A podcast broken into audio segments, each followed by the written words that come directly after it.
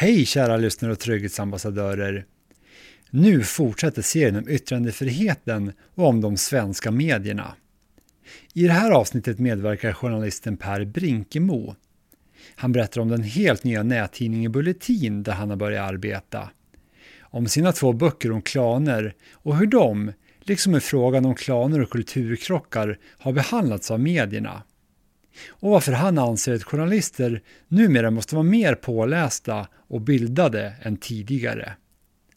Dessutom medverkar den flerfaldigt prisbelönta radiojournalisten Katarina Gunnarsson. Hör henne berätta om reportaget som gjorde att hennes tv-karriär fick ett mycket abrupt slut. Det kommer eh, en dåvarande ganska hög chef eller prominent person på Sveriges Television och liksom säger till mig på skarpen att du förstår, du kan inte sända ut sådana här program. Det går emot visionerna vi har om hur man ska skildra det mångkulturella samhället. Man vill inte höra problemen liksom. Det var det, var det han sa. Vi är inte mogna för det. det går, jag kommer ihåg det här, Sverige är inte moget, säger han mig. Du lyssnar på Sveriges viktigaste podd, Trygghetspodden, med Anders Königsson. Per Brinkemo. Och Per, vem är du? Jag är göteborgare i skånsk exil sedan över 30 år. Från början religionsvetare, började forska i religionspsykologi men hoppade av och blev journalist. Och jobbade som journalist i nästan 20 år.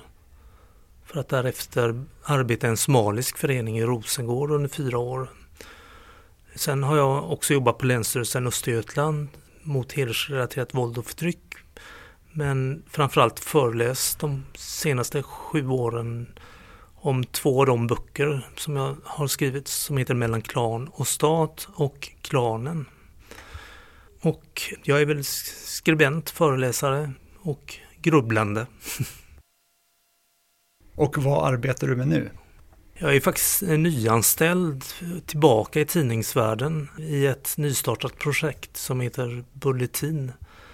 Där jag inte jobbar som journalist men som krönikör.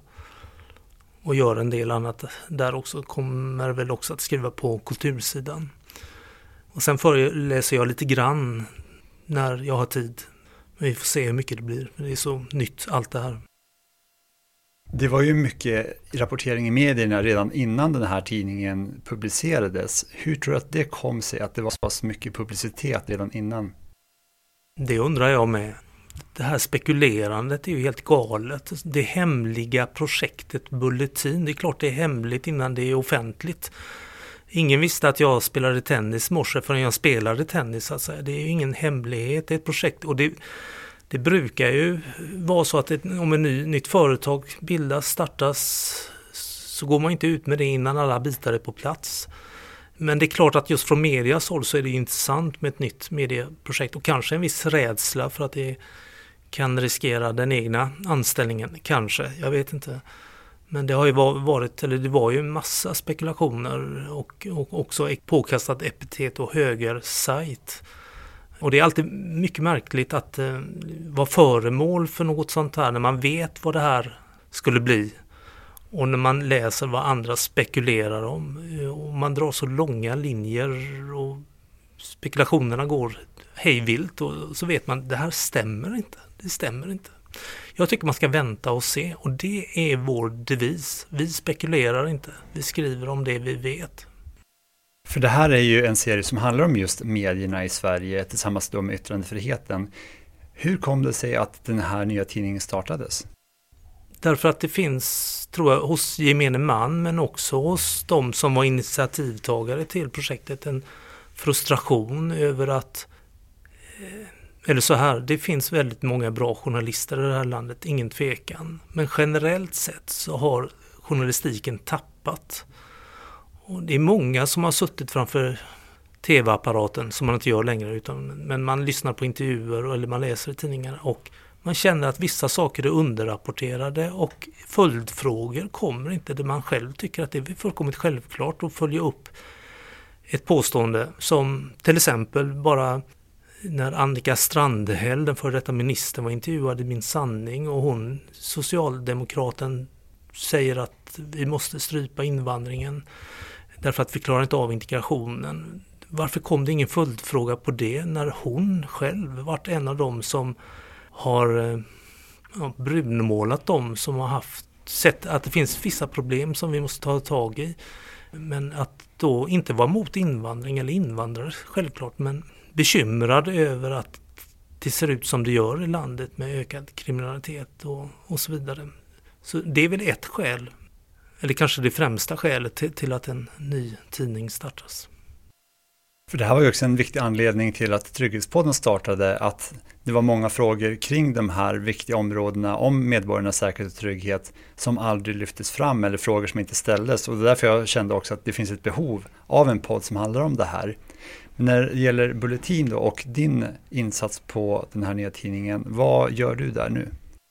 Eh, jag skriver krönikor är väl ett bollplank och, och eh, ger idéer till nyhetsredaktionen som har strikta order om att inte hårdvinkla, man ska inte vetta åt vare sig vänster eller höger utan på något sätt återta journalistiken till saklig klassisk rapportering. Sen att det finns en ledarsida som har en politisk färg, det är en annan sak. Det har ju alla tidningar. Men eh, nyhetsjournalisterna ska stå fria från detta och eh, vara konsekvent neutrala och eh, så objektiv som det går att vara som människa och yrkesman.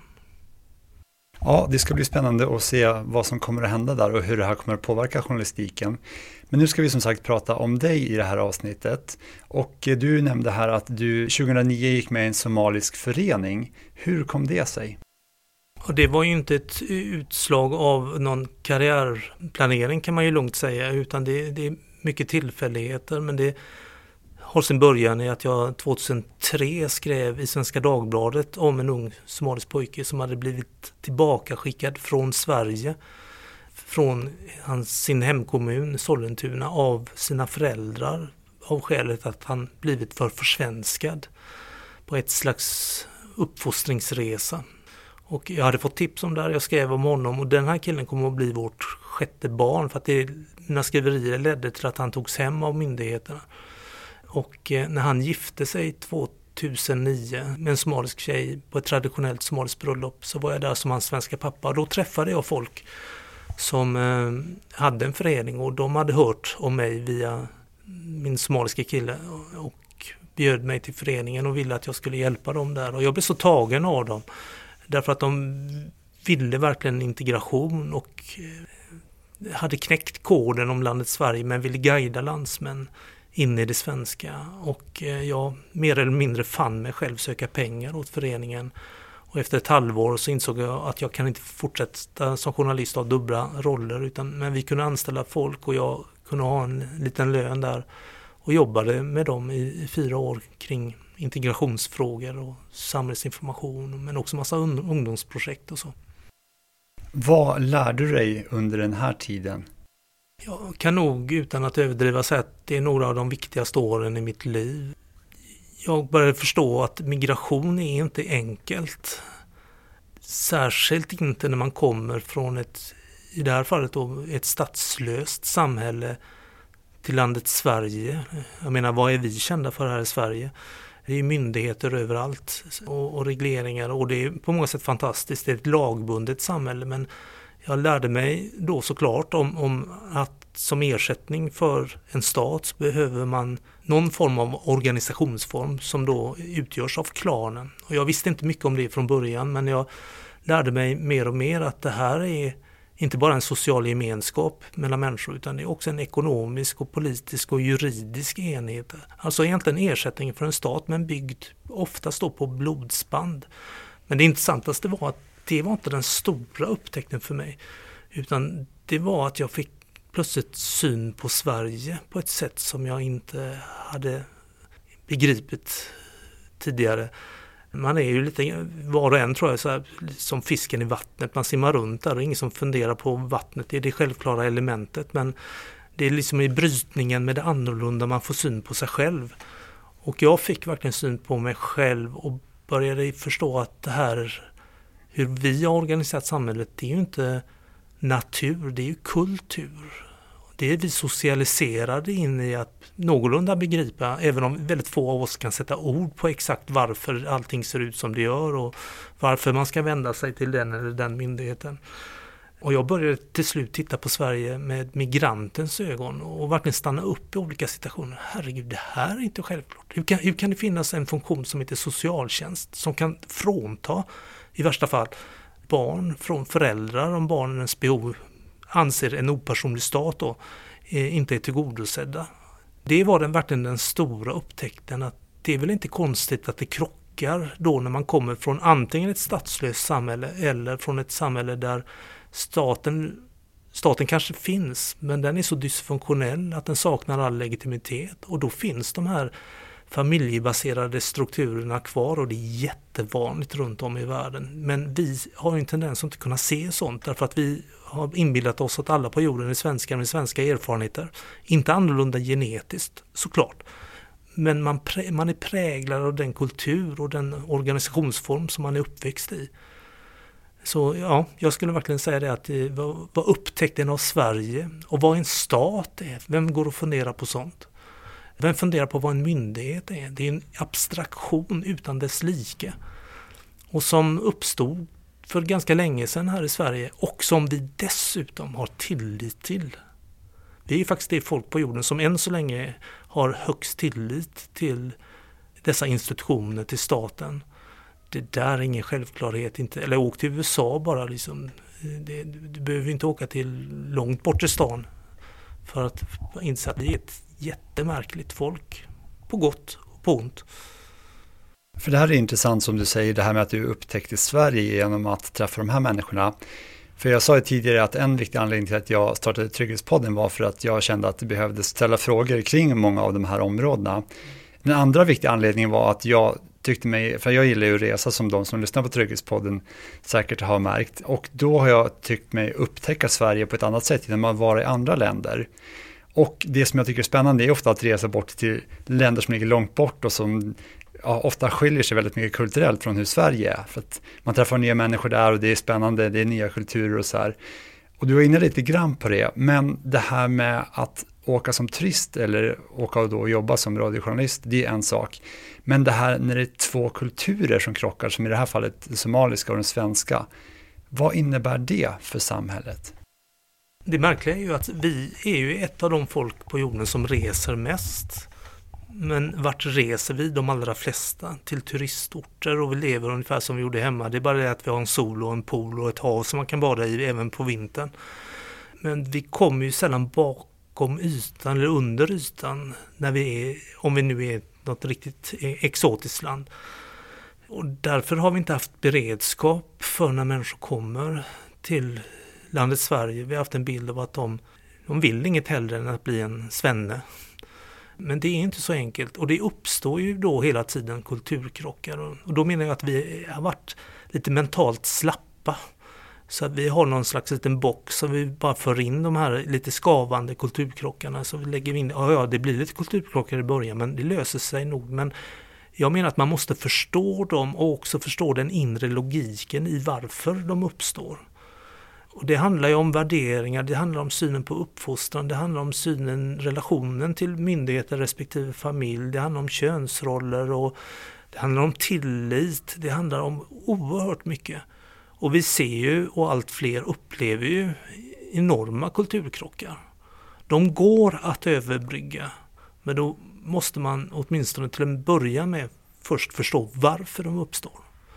Och då kommer man som sagt få syn på sig själv och det sammanhang man själv är uppväxt i. Och det är, det är en ganska smärtsam process. Det ställer ganska mycket på ända. Speciellt sen, åtminstone från vissa håll, då har fört fram så nästan aggressivt att det ska bara accepteras att, att eh, den som pekar på kulturkrockarna då skulle ha dolda motiv eller onda motiv. Men saker bör ses för vad det är och det är bara då man kan hitta lösningar. Hur väl tycker du att svenska medier har rapporterat om de här frågorna kring kulturkrockar och så? Ja, om man ska vara generell då, eller generalisera lite, vilket man alltid måste göra, Jag har en god vän som är psykiatriker. Han sa till mig, Per, det är den som inte kan generalisera som hamnar på psyket. Jag menar att det är viktigt att kunna generalisera. Men i stort har det varit bedrövligt. Just därför att det har funnits en stigma kring de här frågorna och det har jag ju själv erfarit. När jag lyfte klanfrågan och även andra frågor så, så var det ju inte jätteroligt alltid. Man har väjt för det här därför att man har gjort många frågor till en moralisk fråga. Att det är, det är inte okej okay att lyfta vissa frågor för att man tror att man då med nödvändighet ska landa i eh, främlingsfientlighet. När jag menar att det är tvärtom. Som journalist själv, vad tänker du om det här? Att det är sorgligt, att det är till och med smärtsamt att ha sett att vissa frågor har varit så tabu. Och man nästan har kunnat höra om det då handlar om radio eller tv, att det här är jätteobekvämt om man bara närmar sig en fråga. Jag tror ju på en journalistik där man kan närma sig ja, i princip vilket ämne som helst, bara sakligt se på det. Utan att göra det till en eh, moralisk fråga så att säga. Det ska ju vi som journalister stå över. Att rapportera det man ser, det man iakttar, det man får fram genom att tala med andra. Det, det är liksom grundregel 1A för en journalist. Men det har alldeles för mycket tassats på tå menar jag. Men å andra sidan, jag, jag minns när jag skrev om Ahmed då. Jag, var, jag skrev med foten på bromsen då för jag när jag upptäckte att Ahmed inte var den enda killen som skickades på en uppfostringsresa. Jag trodde till en början att det var knäppa föräldrar men det, det där är jättevanligt och inte bara den somaliska gruppen utan många som skickar iväg sina barn hur ska man berätta detta utan att liksom peka ut alla somalier och hur ska detta mottas? Kommer jag anklagas för det när jag bara berättar hans historia? Så jag har ju också varit anfäktad av detta men insåg att den här historien är för viktig att berätta. Inte minst för, i det här fallet Ahmeds skull, men för också alla de andra barn och ungdomar som råkar ut för det här. Det är snarare så att man sviker de utsatta om man inte lyfter det. Eh, det är ju ens egen ängslighet som man måste göra upp med. sen har jag väl blivit friare med åren men jag väger också mina ord väldigt tydligt när jag skriver vare sig det är i bokform eller i tidningsform. En del går, tycker jag, kan, en del som inte har problem att skriva om det går över gränsen med ett vulgärt språk eller ett okänsligt språk. Det, det, alltså det är en konststycke att det är som en dans på en skör knivsägg att ligga rätt på något sätt. Och inte helt enkelt, men lik förbannat måste man pröva sig fram och släppa sin egen ängslighet. Som du nämnde så har du skrivit två böcker om klaner, alltså en som kom ut 2014 och en 2018. Vilket mottagande fick de här respektive böckerna när de publicerades? Det beror på vilka man menar så att säga. I media var det delvis ganska bra. Men också några förskräckliga anklagelser om eh, att jag hade en kolonial blick och recensenten önskade att hon aldrig hade läst boken och, och att jag nu skulle uppfostra primitiva invandrare. Indirekt, det sades ju inte direkt att jag var rasist men det antyddes så i alla fall.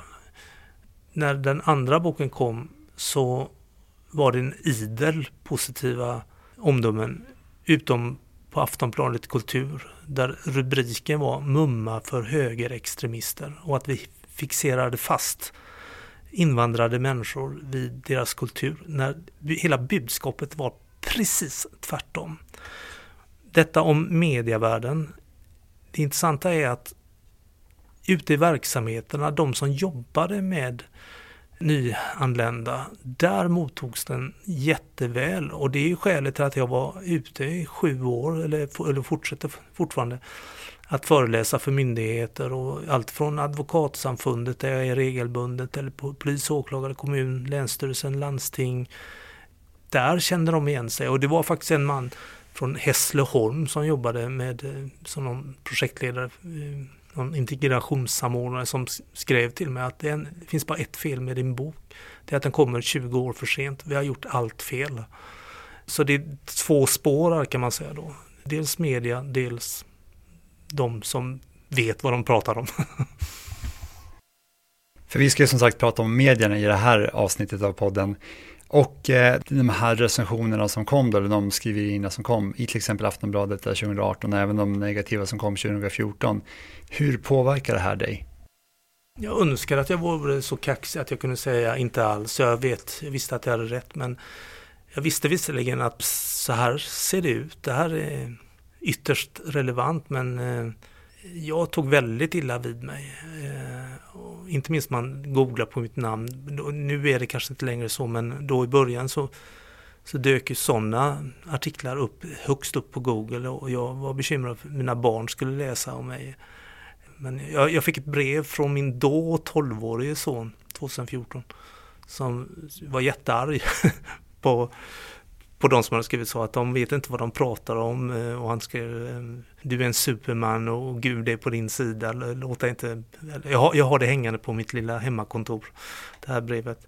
Nej men det är klart det sätter sig. Det, alltså, att, fräckheten att kunna döma en människa av att vara så simpel att man är rasist, det är förskräckligt att få det på sig. Det är det värsta epitet i min värld som man kan slänga på en människa. Och vem är andra att döma? Att man kan vara kritisk mot en bok eller en text. Det är ju en sak. Det kan vi ha en diskussion om och argumentera och visst, det finns säkert massa brister och perspektiv jag borde ha lyft. Eller, men eh, att komma med epitet och omdömen om en människans karaktär, så det är fullkomligt sanslöst att, man, att det får, kan passera en redaktör. Har du träffat någon av dem som skrev det här efteråt och kunnat prata med dem och hört hur de tänkte när de skrev som de gjorde? Ja, faktiskt. Den kanske värsta texten var i Expressens kultursida och den skribenten har bett om ursäkt tre gånger, liksom också redaktören Karin Olsson. När hon såg mig såg hon helt förskräckt ut och sa hon, jag har publicerat en fruktansvärd text om dig, jag skulle aldrig ha gjort det. Jag godtog den, jag tycker att man ska godta det, även om jag tycker det är förskräckligt att man låter sånt passera, som är faktiskt karaktärsmord. Men eh, gjort är gjort och, och eh, om människor har kommit till någon form av insikt så, så är det väl jättebra. Då är något vunnet. Det här var ju de svenska reaktionerna, men den andra boken kom också ut i Norge. Vad fick du för reaktioner på boken där? Jag skulle åkt dit i, i, för något år, nej i våras på, på någon slags lanseringskampanj. Men det blev ingenting på grund av coronan. Men det jag sett på nätet så har jag inte sett något negativt alls. Sen kanske jag har missat saker som jag inte får fram när jag googlar eftersom jag inte googlar på norska om man säger så. Men Nej, men det där har det hittills bara varit positivt. Vi har pratat i tidigare avsnitt lite grann om skillnader mellan de nordiska länderna och Sverige när det gäller meddelandesrapportering. Och det här var också någonting som Anna Gårdslöv pratade om i avsnitt 8, att det skiljer mycket mellan den danska rapporteringen och den svenska rapporteringen.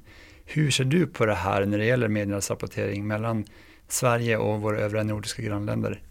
Jag vågar inte svara tvärsäkert på den frågan, även om jag har viss koll jag minns att innan svenska medier började skriva om klanfrågan som har skett de sista månaderna så var jag för två år sedan intervjuad av YLE i den finska. Det var inget konstigt där på något sätt. Och eh, Danmark vet jag ju att det är en helt annan ton och en annan debatt ett annat debattklimat och en annan form av journalistik. Och inte minst, jag har ju lyssnat på intervjun du gjorde med hon Anna från Danska Televisionen. Och eh, det är väl ganska uppenbart att det finns en mer klassisk journalistik där som till dels har lämnats av allt för många journalister i Sverige. Vad har svenska journalister att lära från de i de övriga nordiska länderna utifrån det här tänker du? Sverige är ett av världens mest individualistiska länder på mikronivå men inte på makronivå. Där går man i flock på ett annat sätt, alltså fruktansvärt kollektivistiska. Men bryter någon isen då får, vågar de andra följa efter. Min, min uppfattning och upplevelse av nordisk press är att den eh, övriga Norden, är att journalister där inte är lika ängsliga. Och vad det beror på, jag vet inte. Jag tycker det är konstigt. Det är någonting som har satt sig, som har lagt ett raster över journalistkåren. Men med det sagt vill jag säga att det finns ju ändå en rad undantag av väldigt, väldigt bra journalister som eh, inte alls är räddhågsna men som ändå vet har fått ta, ta, väldigt mycket skit. Det var under de värsta åren här för fyra, fem år sedan så var det faktiskt ganska, eh, eller det var väldigt kända journalister i Sverige från både Sveriges Radio och SVT som ringde mig och jag, inte för att de kände mig eller jag dem, utan de ville bara prata. Eh, de sa du, du är ju journalist ehm, men och har också jobbat i en somalisk förening och är ute och föreläser. Så tycker du att det är fel att vi lyfter det här? Vi får en väldans massa kritik av våra kollegor och våra redaktioner och får vi inte kritik så ser vi det är bara tystnad eller blickarna vi får. Nästan lite grann av terapeutiska samtal. Jag vet inte hur mycket jag kunde bidra med men, men alltså vi hade samtal om, om detta. Och det om något är väl ett tecken på att något inte har stått rätt till. Har du några exempel på sånt här från SVT eller från Sveriges Radio eller Utbildningsradion? Inte från egen, för egen del, men jag, jag minns Katarina Gunnarsson berättade att hon 97 eller 96 gjorde reportage ute i Järvafälten där det dykt upp saudiska salafister som missionerade och försökte framförallt nå den somaliska gruppen för att ja, helt enkelt radikalisera dem. Och det här sändes och hon berättade att hon blev senare upptryckt mot väggen rent bokstavligen av en ganska, eller en känd, eh, välkänd kollega som frågade vad, vad hon sysslade med, varför hon hade gjort ett sådant inslag och hon frågade förskräckt, menar du att det inte stämmer? Jo, det, det gör det säkert, men svenska folket är inte mogen för det här. Vad tror du lyssnarna tänker när de hör det här? Ja, jag vet inte De blir väl förskräckta just med tanken på att journalistik ska vara konsekvensneutralt. Det där är inte bara ett ord. Det betyder någonting. Och den som vet om och har så pass mycket kunskap om journalistik att den ska vara just konsekvensneutral eh, måste bli förtvivlad. Jag blir det. Vi ska prata lite mer om det här, framförallt när det gäller SVT som du har jobbat på. Men jag tänkte, för du nämnde att det finns flera bra exempel här på journalister som du tycker gör ett bra jobb. Har du några exempel som du kan nämna? Ja, det finns ju en rad journalister. Magnus Thorén på Studio 1, Jörgen Wittfeldt som också var på Studio 1, som gick till Kvartal. Federico Moreno, Kvällsposten, Expressen. Jag är eh, väldigt förtjust i Lina Lund som är DNs korre i, i Berlin. Eh, en ny stjärna som heter Jenny Strindlöv. Också Kvällsposten som vickar för Federico Moreno. Lasse Wierup, fantastisk krimreporten som har skrivit den här boken om gangsterparadiset Sverige. Enskilt finns det många. Eh, jag tycker också Anders Holmberg är bra på SVT. Katarina Gunnarsson på Studio 1. Ja, det finns en massa namn att nämna. Jag har en god vän, Lennart Erntsson, som är en fruktansvärt bra kommunreporter. Som inte väjer liksom för svåra frågor. Och, så visst finns de där, det är många. Under de här åren som böckerna kom ut, 2014 och 2018, vilket intresse visade svenska medier för det här med klaner och vilken påverkan det har på samhället? Alltså, det här var ju några år sedan då. Jag har skrivit då för Smedjan och för Kvartal, Dagens Samhälle. Men i princip var det bara jag som skrev om det. Sen har andra också börjat göra det, alltså, men som inte är journalister då. Men jag var helt säker på att när Mellan klan och stat kom så skulle jag bli nerringd av journalister. Därför att jag var visserligen inget känt namn sådär. Jag har varit researcher på Dokument inifrån och Uppdrag granskning och men mitt namn, ja, i journalistkretsar har väl många ändå vetat vem jag är. Men sen jobbar jag i en förening som blev prisbelönt och som hade hur mycket studiebesök som helst. Som, vi tog fram en modell där på hur man kan jobba. Så jag var ju säker på att jag skulle bli intervjuad och det var helt tyst. Det var helt tyst, det var inte en intervju. Förutom av danska Vikendavisen, De kom omedelbart till vår sommarstuga för boken kom ut på sommaren och gjorde ett jätteuppslag om, om boken. Sen gick det två år och då gjorde Expressens ledarsida en stor intervju som var både podd och så. Och då började en del lokaltidningar när jag var, var i någon stad någonstans i Vetlanda eller i Borlänge och så intervjua mig kort. Men det var ju bara fläckvis så. Så frågan blev inte stor förrän under hösten 2020. Precis, för i september i år så hände ju någonting. Då medverkade nämligen den dåvarande biträdande rikspolischefen Mats Löving i Ekots lördagsintervju i Sveriges Radio. Och han sa då att polisens underrättelser visade att det finns minst 40 kriminella klaner i Sverige. Och det här rapporterades det mycket om efteråt också. Och det påverkade även dig. På vilket sätt då? Ja, helt plötsligt var jag nerringd. Jag tror jag satt i fem veckor i konstanta intervjuer av alltså radio och tv. Jag var i de här morgonprogrammen i tv, TV4 och SVT och i Studio 1 och jag ska säga det förresten, för jag, Studio 1 har faktiskt varit ett undantag då. De, där har jag varit intervjuad eh, flera gånger kring de här frågorna. Så no shame on them. Men det var norska, danska medier, det var till och med japansk media och eh, engelsk. Det var hur mycket som helst. Jag var helt utmattad. Efter, men det var ju samtidigt jätteroligt. Men då förstod man ju att kunskapen är så oerhört låg kring det här. Det var, jag kunde få frågan från någon eh, Aftonbladet journalist. Du, vad är, vad är en klan? Eh, och så berättar jag. Eh, och, och, varför finns de då? Och så berättar jag. Och så säger de plötsligt, men det här är ju jätteintressant. Ja, och sen efter ytterligare en stund sa men du, klan och stat, de kan ju inte sitta i samma båt tillsammans. De är ju helt inkompatibla med varandra. Ja, just det. Sen var det de som var oerhört, eh, faktiskt riktigt pålästa, men som inte hade skrivit om det tidigare. Nu hade jag inte primärt skrivit om kriminella klaner, det har jag gjort också, men från början var det att beskriva organisationsformen, att det kan uppstå kulturkrockar, framförallt initialt.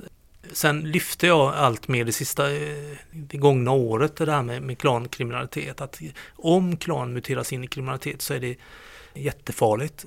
Därför att det är så slutna enheter som gör att man, det är jättesvårt att komma åt de här och det är parallella domstolar och stark hederskultur och, och så vidare. Men det lustiga var att det var ordet klankriminalitet som tycktes trigga journalistkåren. Och nu har det ju skett massa granskningar av detta och det är bara jo, jättebra, fantastiskt. Men det negativa med det är ju när man tittar på det, att det ska krävas att en statstjänsteman går ut och pratar om det för att det på något sätt ska bli legitimt. Och där har jag ju på Publicistklubben där jag medverkade under hösten här vid något tillfälle kritiserat media därför att man går för mycket i maktens ledband. Man kritiserar inte makten och det krävs en statstjänsteman på väldigt hög nivå som bara lyfter det, eh, den här frågan för att man ska våga skriva om det. De andra i panelen på Publicistklubben höll inte med mig. Men eh, jag menar att det är ändå ett mönster som går att urskilja här Ja, alldeles för stor, eh, ja vad ska man säga, mm, man går i maktens ledband. Det var ju likadant i flyktingkrisen. Jag, jag minns, jag var på, långt innan den här riktigt stora vågen, så var jag på SABO, Sveriges allmännyttiga bostäder och där var biträdande generaldirektören stod och eh, svettades över att det är så många som kommer till Sverige nu så att vi, vi har inte bostäder, vi måste bygga moduler, sa han liksom förtvivlat. Och det stämmer inte med svensk standard.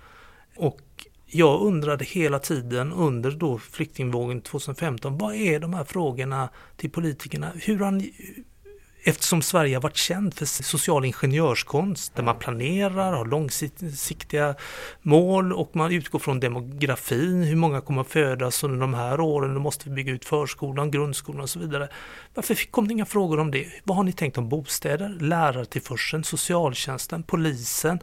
Varenda sektor i samhället påverkas ju av en så snabb demografisk förändring. Och det spelar ingen roll om det hade varit norrmän eller amerikanare eller kazakstanier. Det, det, är inte det som är grejen utan det är förändringen som är så skarp, snabb och som ger som påverkan på, på samhället. Men det var, det var welcome, eh, refugee welcome och det är också vackert i någon mening. Men det ska ju inte frånta journalisten dess yrkesansvar att ställa de frågor till makten som är journalistens uppgift. Du var inne lite grann på det här med att vissa av de här journalisterna inte alls visste vad det klan var till exempel, vissa visste mer. Hur viktigt är det att förstå sin omvärld när man är journalist? Jag brukar säga det att när jag blev journalist och när de flesta av de som läste åtminstone på 90-talet och bakåt, då var spelplanen ganska given. Det var, man ska informera, man ska granska makten och man ska stå på den lille mannens sida. Det bästa och finaste, vilket i sig tycker jag är helt sjukt, det var att kunna fälla en tolvtaggare, få en minister att gå. Alltså ett väldigt macho, fånigt ideal liksom. Men befolkningen var ännu så homogen så det var, det var ganska givet hur man skulle arbeta. Idag är vi de facto ett mångkulturellt samhälle. Då räcker inte de här verktygen. Nu måste man vara påläst, man måste förstå att världen ser inte ut som Sverige. Man kan inte, som många journalister gjorde när jag jobbade i Smålandföreningen, dundra in där bara, utan att bygga någon relation och ställa frågor och jättepersonliga känslor, frågor till människor som knappt har en dags erfarenhet av yttrandefrihet, pressfrihet, tryckfrihet och så vidare. Varför skulle de lita på de här journalisterna? De har aldrig varit med om det här. De är inte konstiga, men de har inte någon erfarenhet av detta. Att stå på den svaga sida är mycket mer komplicerat idag därför att det finns maktstrukturer hos svaga grupper där det finns de som är svagare än de andra svaga. Därför att de utövar sinsemellan så att säga makt och förtryck, verkligen. Det är mycket, mycket, mycket, mycket mer komplicerat idag att vara journalist och det kräver mycket mer och jag har respekt för det och jag, det tar tid att ställa om men omställningen måste ju börja ske någon gång. Man måste vara mer påläst och mer bildad och inte minst förstå på vilka grunder en liberal demokratisk rättsstat vilar. Att man inte kan låta det passera när man upptäcker eh, aktivism inom myndigheter. Därför att det är den oväldige tjänstemannen som utgör basen för ett fritt samhälle. Transportstyrelsen är en sån katastrofal fråga där man lämnar ut säkerhetsuppgifter till utländsk makt utan att det faktiskt blir någon riktigt stor grej i media med ansvarsutkrävande. Det är ju illa, det är väldigt illa. Ja, det här med klaner är väldigt intressant och det är säkerligen någonting som vi kommer att få tillfälle att återkomma till här i Trygghetspodden. Men du berättade i början att du arbetade på Uppdrag granskning på SVT. Hur många granskande inslag eller program gjorde ni om sådana här ämnen då, som kulturkrockar, klaner och så vidare under den tiden? Vi gjorde, eller jag var inte med att göra eh, någonting om klaner, för det hade inte jag riktigt upptäckt och förstått ännu då. Men det första program jag var med och gjorde var ett parallellfall till min somaliska kille om en annan kille och hans syster som hade då blivit dumpad i Somalia. De två nästföljande programmen handlade, som kom 2006 handlade om både salafism och islamism. Det första programmet var om de som inte vill integreras i, i Sverige av ideologiska religiösa skäl. Och det andra programmet handlade om dåvarande Broderskapsrörelsen, idag Tro och Solidaritets samarbete med muslimska grupper knutna till Muslimska brödraskapet. Jag minns vi hade polisbevakning utanför TV-huset. Vi tänkte att det kommer bli ett jäkla liv här nu. Och det blev helt tyst. Det kom en enda recension. Det var Britta Svensson i Expressen. Sverige var inte moget för detta 2006. Och just nu kommer jag inte på de andra. Det var en granskning av kyrkan så var jag med och gjorde. Och, eh, ja, men jag var i alla fall på, på de här frågorna redan då. Ja, 2005, 6, 7. Anser du att ni var bättre på Uppdrag granskning att vid den här tiden ta upp de här frågorna än andra medier? Bättre vet jag inte, men för jag vet att just när vi gjorde om islamism, då gjorde faktiskt Sydsvenskan de låg, var till och med lite för, någon vecka före oss, eller två veckor före. Vi, det är ju så långa produktionstider med tv, så att, men vi retade oss på att de kom före. Så att de gjorde ju också ett jätte, jättebra jobb. Och visst har det funnits så isolerade öar och väldigt bra journalistik. Eh, men generellt sett kan man väl säga att över tid så är väl Uppdrag granskning den redaktion som inte har väjt för svåra frågor vare sig åt det ena eller andra hållet utan att de är på något sätt perfekta. Men de har ju också resurser och så hade de en projektledare som är helt fantastisk, Nisse Hansson och Janne Josefsson var där och många andra eh, väldigt, väldigt bra journalister. Hur tycker du att public service med SVT och Sveriges Radio rapporterar om sådana här frågor idag?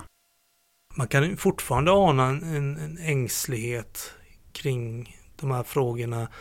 Men även där har ju någonting börjat hända nu. Samtidigt måste, jag vågar inte riktigt ut, jag, jag tittar så lite numera på SVT. Det händer att jag ser Aktuellt. Kanske två, tre gånger i veckan möjligtvis. Men jag, sen görs det, finns, alltså, allting är ju både och samtidigt. Det finns ju bra grejer men den totala bilden, i min värld i alla fall, har varit att det har varit väldigt, väldigt känsligt. Eller också kommer ett motreportage kring det som faktiskt, där man känner oj, nu har man lyft det här och sen kommer det något som eh, tvärt emot. Eh, ungefär som att man ska på det viset balansera upp, vilket är helt bisarrt. Att medierna som du säger då inte har lyft de här frågorna, kanske i den omfattning de borde ha gjort, har det påverkat samhällsutvecklingen i Sverige på något sätt? Ja, det vågar jag påstå. Alltså utan en intakt och fungerande journalistkår, då kommer politiker undan. Jag, jag, jag tycker jag är så flagrant exempel. Jag har precis skrivit en krönika om detta, om när Bulletins chefredaktör Paulina Neuding står i Aktuellt-studion med Eh, den här Roger Mågert, kulturborgarråd eller vad han heter, något liknande. Han är alltså politiker och Paulina har lyft eh, stöket och stöket, milt uttryck, alltså kaoset på många bibliotek. De har fått stänga biblioteken. Han får inte, politiken som är ansvarig för stöket, står och relativiserar det här att vi har problem på många bibliotek, ungefär det är ännu värre. Men han får inte en kritisk fråga. Istället går han till frontalangrepp mot Paulina Neuding och jag anar en underton av främlingsfientlighet, säger han till denna polsk-judiska eh, kvinna. Och det är egentligen irrelevant att hon är det, men hon är en duktig journalist som alltid gått på tvärs och vågar skriva om saker. Men det är så flagrant. Jag har suttit och tittat på det här Youtube-klippet från den sändningen flera gånger och bara, det här är inte, det är inte klokt. Journalisten, programledaren, ställer ingen kritisk fråga, ansvarsutkrävande fråga till honom. Utan han får lov att karaktärsmörda en granskande journalist. Det är ett jättetydligt och bra exempel på en fallerad journalistik. När sändes det här? Jag kommer inte ihåg, kan det vara tre, fyra år sedan som det sändes? Det går att googla Neuding Mogert. Och så ser man dem i Aktuellt-studion, det är väl på sex minuter. Eh, jag har under åren återvänt det där för jag tycker det var som typexempel på en helt, helt otrolig situation i direktsändning i SVT i normala fall så skulle han ställt sig svar. Hur har du kunnat låta detta ske och hur tänker du åtgärda detta? För det här leder oss in på nästa fråga. Och det är ju att det finns ju en fortlöpande diskussion i samhällsdebatten om att många som arbetar inom public service står politiskt till vänster och att det påverkar SVT, Sveriges Radio, Utbildningsradion. Och du som har arbetat på SVT, vad är din bild och dina erfarenheter av det här? Det var så länge sedan jag var där så jag vågar inte uttala mig om det utan det gör jag mer som mediekonsument och där kan man ju hos många kan man ju se en bias. Alltså det, det, skräcken för Sverigedemokraterna har varit så stor så allting som tangerar någonting av vad de säger låter man bli att granska. Eller har, och det har, håller ju på att förändras nu. Om de är vänster eller höger jag vet inte om, om det är egentligen det, för att det handlar mer om ekonomiska frågor, vänster och högerskalan, utan det är väl mer i den här Galtan-skalan som är relevant där. Det, det exempel jag nämnde med Neuding och Mogert är väl ett typexempel på att det fanns en bias och han kommer undan med att anklaga henne för främlingsfientlighet därför att de största problemen var på i förortsbibliotek det skulle ju aldrig ske om inte den där neurosen hade suttit där att ja, den enorma rädslan för Sverigedemokraterna. Men man kan ju vara kritisk mot Sverigedemokraterna ändå. Jag menar, man, det var som en kompis sa till mig, man, man kan gå och spana mot himlen och är rädd för att falken anfaller en och ser inte ormen som kommer mot en på grusvägen där. Eh, man måste kunna hålla två tankar i huvudet samtidigt och se två faror samtidigt. Om man nu anser SD vara faror.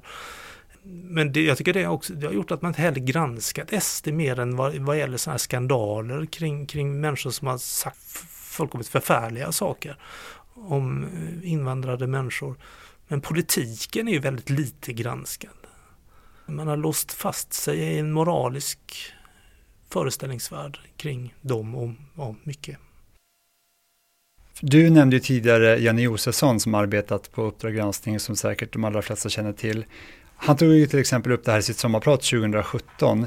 Det här att det har varit svårt att lyfta fram vissa frågor och att han också har fått mothugg från chefer och så. När sådana här saker uppdagas och journalister som arbetar inom public service berättar om dem, hur tror du att folk reagerar när de hör sånt? Och hur tror du att folks förtroende för public service påverkas? Jag vet, jag vet inte. Det finns ju siffror på det här men de kan inte jag. De har väl fortfarande ganska högt förtroende, public service. Det är väl de som, de allra flesta människor är inte jätteinsatta i den journalist, eller journalistikvärlden och kanske inte heller så jättemycket i samhället och man tar väl för givet att det är, det är ju SVT och det är Sveriges Radio så att kanske drar man inte ut linjerna och förstår vilka konsekvenser det får när det finns bias kring olika frågor. Men jag, jag vågar inte riktigt svara på den. Det här bias, för den som inte känner till det uttrycket, vad menar du då? Ja, hur ska man tolka det? Jag har faktiskt gått runt så här, vad menar jag med det? Nej, men det, det handlar ju om att man har lutning åt, åt ett håll och, och därför inte vill närma sig det andra hållet så att säga. Medan man jag tycker ju både Jörgen Wittfeldt och Magnus Thorén är så skickliga där rent intervjutekniskt därför att de kan gå ut och in i eh, olika frågeställningar. De kan ställa en fråga från ena hållet och sen en fråga från det andra hållet, så att säga, det åsiktsmässiga hållet. Och det där är ju en konst, en teknik som man behöver lära sig och det är faktiskt bara en teknik, en yrkesskicklighet. Medan det är väldigt lätt att bara ställa frågor från ena hållet, det håll som man själv sitter i, så att säga. Precis som du nämnde så har ju SVT och Sveriges Radio och även Utbildningsradion mycket högt förtroende enligt de här förtroendemätningarna. Och det kunde man också höra när jag pratade med folk på stan i den första delen i den här serien. Caroline Dahlman sa när hon medverkade i tidigare avsnitt av den här serien att det beror på att folk länge har tagit del av, lärt sig och påverkats av deras perspektiv. Och då blir folk indirekt benägna att gilla dem. Vad tänker du om förtroendet för public service och det här som Caroline Dahlman sa? Jo men det eh, har väl varit för många den primära informationskällan och man är uppväxt med SR och SVT och, och det är klart att hon har rätt där att man, man har också präglats av den världsbild som speglas genom de här två mediekanalerna.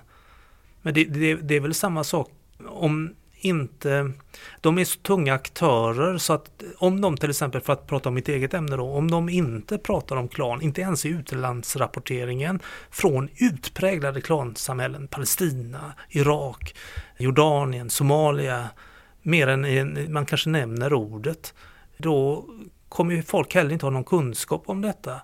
Utan man utgår från att de värderar informationen från de här länderna på korrekt sätt. Men nu har det ju blivit uppenbart att det finns en hel ocean och kunskap som faktiskt förändrar bilden kring de här länderna och varför det är så svårt att få till fungerande nationalstater där därför det finns underliggande strukturer. Det, det kan väl ses som ett exempel just på att eh, SVT brister och SR brister i någonting, eller vilket medie som helst, så kommer också kunskapen brista hos befolkningen och då ställer man heller inte någon kritiska frågor för du har ingenting att utgå från så att säga. Det kanske är lite skott vid sidan om här nu, men att eh, Hamas och Fatah i Palestina, att rekryteringen till de här två politiska organisationerna går via klanlinjer. Eh, vi tror ju att det är ideologier som slåss mot varandra, två olika sätt att se på samhället och det är det väl också. Men rekryteringen i botten ligger i klanstrukturen. Om det aldrig rapporteras om det så har man ingen anledning att vara kritisk eftersom man själv inte känner till det. Det är väl ett exempel på den fråga du ställer. Du har även arbetat på flera olika tidningar. Hur tycker du att deras rapportering kring sådana här frågor om kulturkrockar och klaner och liknande har varit när du har arbetat där? Jag har ju mest då, eh, eller jag har ju bara varit frilans åt dem så att säga. Men delvis tycker jag väl att Svenska Dagbladet och, och också tidigare Sydsvenskan var, skrev ganska mycket. Men sen hände ju någonting för några år sedan där, där faktiskt ledarskribenter på olika tidningar övertog journalistens jobb. De började göra research på ett nytt sätt.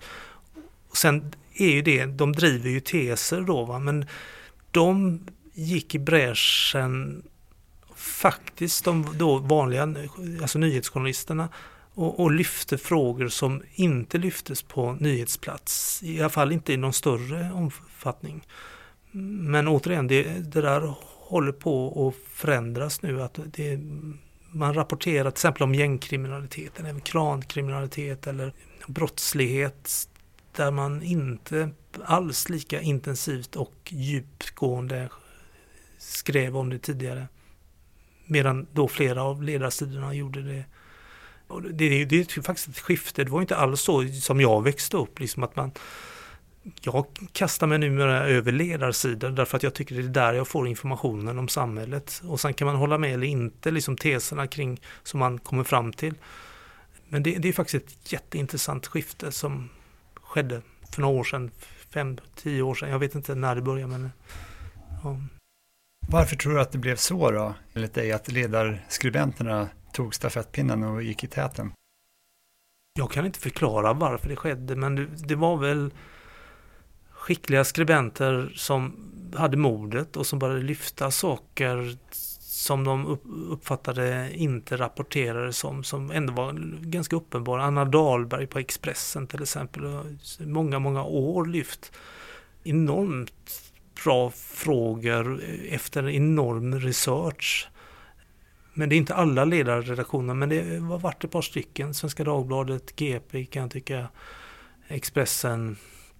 De sidor som av vissa då anses vara, eh, eller tidigare i alla fall ansågs då vulgära. Men det var, det var ju för att det var en, en ovana att navigera ett nytt landskap som man inte Plötsligt tog någon bladet från munnen och skrev om allt möjligt, alltså det som inte funkade. Och det är ju precis det egentligen journalister skriver om. Man skriver ju inte att idag var det återigen vackert väder. Det är ju när det är storm och hagelskurar, då skriver man om det. Det som är udda, det som inte funkar. Men av någon anledning så trädde många, och det kanske bara tillfälligt för att det var, råkade vara just vid den tidpunkten en viss typ av personligheter som började där då, som hade modet att lyfta det tidigare orörbara. Till sist, hur tror du att svenska mediers rapportering när det gäller sådana här ämnen som brottslighet, klaner, kulturskillnader och liknande kommer att se ut framöver? Jag tror att vi kommer, om man nu använder Danmark som exempel, att vi, vi går åt det hållet här nu därför att det det går liksom inte blunda för verkligheten. Vi har ju faktiskt en förskräcklig situation med en brottslighet nu som är jag menar, det finns ingen motsvarighet i något jämförbart land i, i världen som har så mycket sprängningar, så mycket brutala rån och, och eh, skjutningar och också välfärdskriminalitet. Till slut går det ju inte. Länge hävdades det då att vi aldrig haft så lite kriminalitet från massa med håll och via, som förmedlas via media. Men den totala mängden brott kanske har minskat men det, vi har ju en ny typ av kriminalitet nu som är väldigt mycket mer brutal och som också nu drabbar eh, även helt oskyldiga. Det är ju inte bara till exempel mellan gängen som det skjuts utan vi har ju många, ett, jag läste häromdagen om forskare som sa att ett 50-tal helt oskyldiga människor har dött de senaste åren i, i förlupna skott eller av misstag då från de kriminellas sida. Det här berör ju oss alla och det kommer ju vara helt omöjligt att, att inte skildra detta på ett adekvat och objektivt kallt, kyligt sätt. Och det, behöver, det leder inte alls till främlingsfientlighet utan det är tvärtom så att om man inte lyfter de här frågorna, det är då och man känner, och känner att man inte kan lita på media. Det är det som skapar misstro mot varandra och som eh, det är då vi får problem i ett samhälle helt enkelt. Utan upp, upp till ytan, prata om det och, och ställ politiker till svars om, om, om hur de tänkt att lösa problemen. Inte utmaningarna, problemen.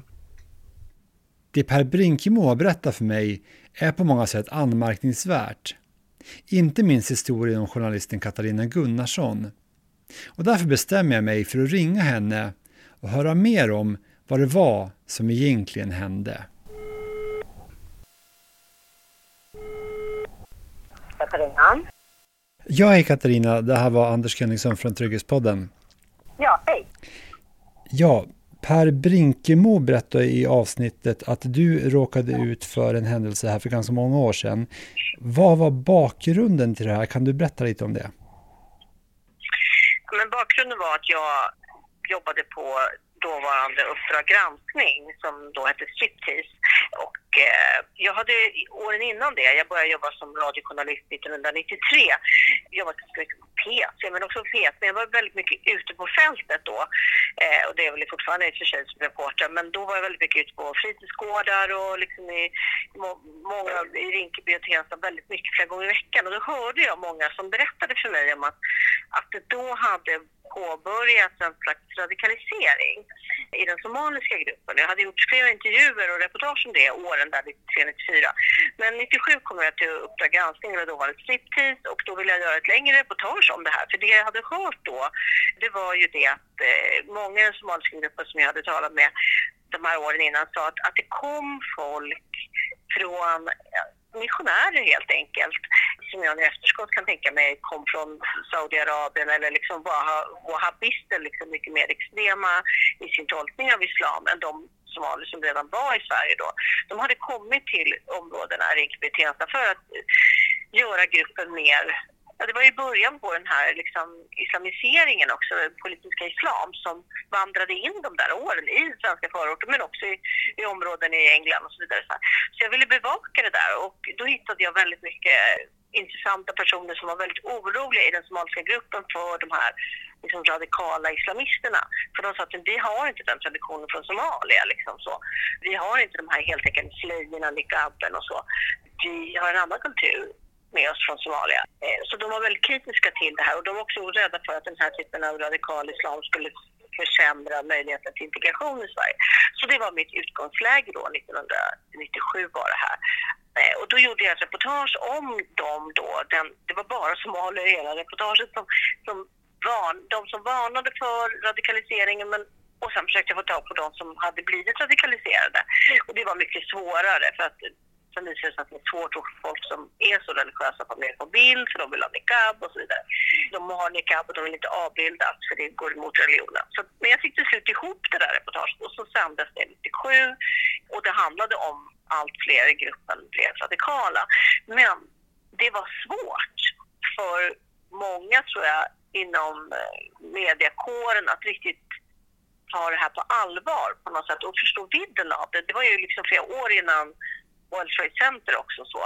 Eh, och jag vet att den incident som jag tror Per Brinkemo hänvisar till, det är, det är efter, jag vet att dagen efter jag hade gjort det här reportaget så vet jag att det kommer eh, en, dåvarande ganska hög chef eller prominent person på Sveriges Television och liksom säger till mig på skarpen att du förstår, du kan inte sända ut sådana här program därför att Sverige inte är moget för det. Och då säger jag så men jag vet ju att det är en jättestor diskussion inom den somaliska gruppen. Jag har ju rätt. Men han bara, men du måste förstå att det går inte, det kanske är rätt det du säger, det kanske är så att det finns en radikalisering inom gruppen, men Sverige klarar inte av det. Det går inte. Det går emot visionerna vi har om hur man ska skildra det mångkulturella samhället. Man vill inte höra problemen liksom. Det var, det var väl det han sa. Vi är inte mogna för det. det går, jag kommer ihåg det här, Sverige är inte moget, säger han. Nej. Ja, det var väl... Stämmer jag har ju fått göra... För jag bara fråga, stämmer det att han fysiskt tog tag i dig, den här chefen? Nej, han tog inte tag, han stod väldigt, väldigt nära bara. Hur... Eh, och liksom, jag kände att det var en hotfullhet i liksom det var inte så att jag kände att man skulle slå mig liksom. Men det var bara så att Sverige är, är inte moget för det här, det måste vi ju förstå.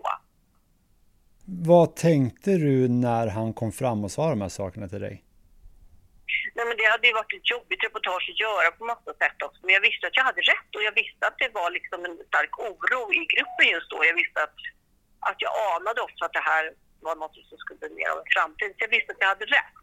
Men det är klart, jag var ung. Det var en av mina liksom, första reportage, mitt andra reportage för dåvarande Uppdrag granskning.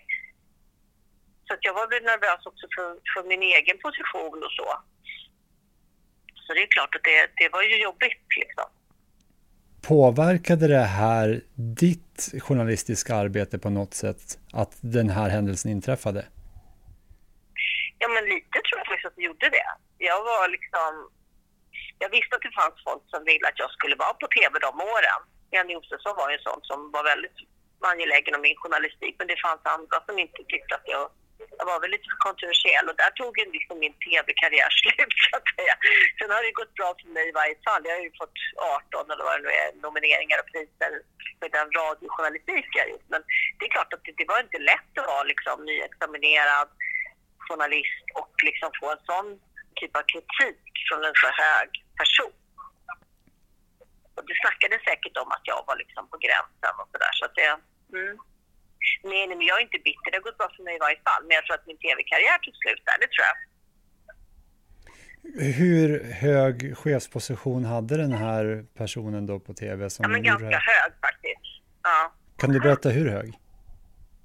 Nej, jag kommer inte ihåg faktiskt vad den hade riktigt exakt. Faktiskt. Jag kommer inte ihåg vad den personens tjänstetitel var exakt då, men han var ju väldigt tung liksom på samhällsredaktionen på, på tv. Har det hänt några andra saker när du har arbetat på SVT eller senare på Sveriges Radio? Såna här typer av saker? Nej, jag tycker att jag har under mina, hur länge har jag jobbat nu? Är det 27 år har jag jobbat på Sveriges Radio. Och det där var ju några år emellan där som jag jobbade på TV.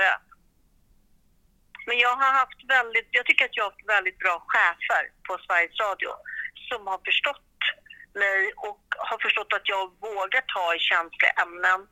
Och många av de sakerna som jag tog i de där första åren, jag var man får vara lite skrytig här nu då. Ja, men jag var faktiskt en av de första som gjorde om radikal islam, alltså man missionerade då i svenska förorter, utanförskapsområden.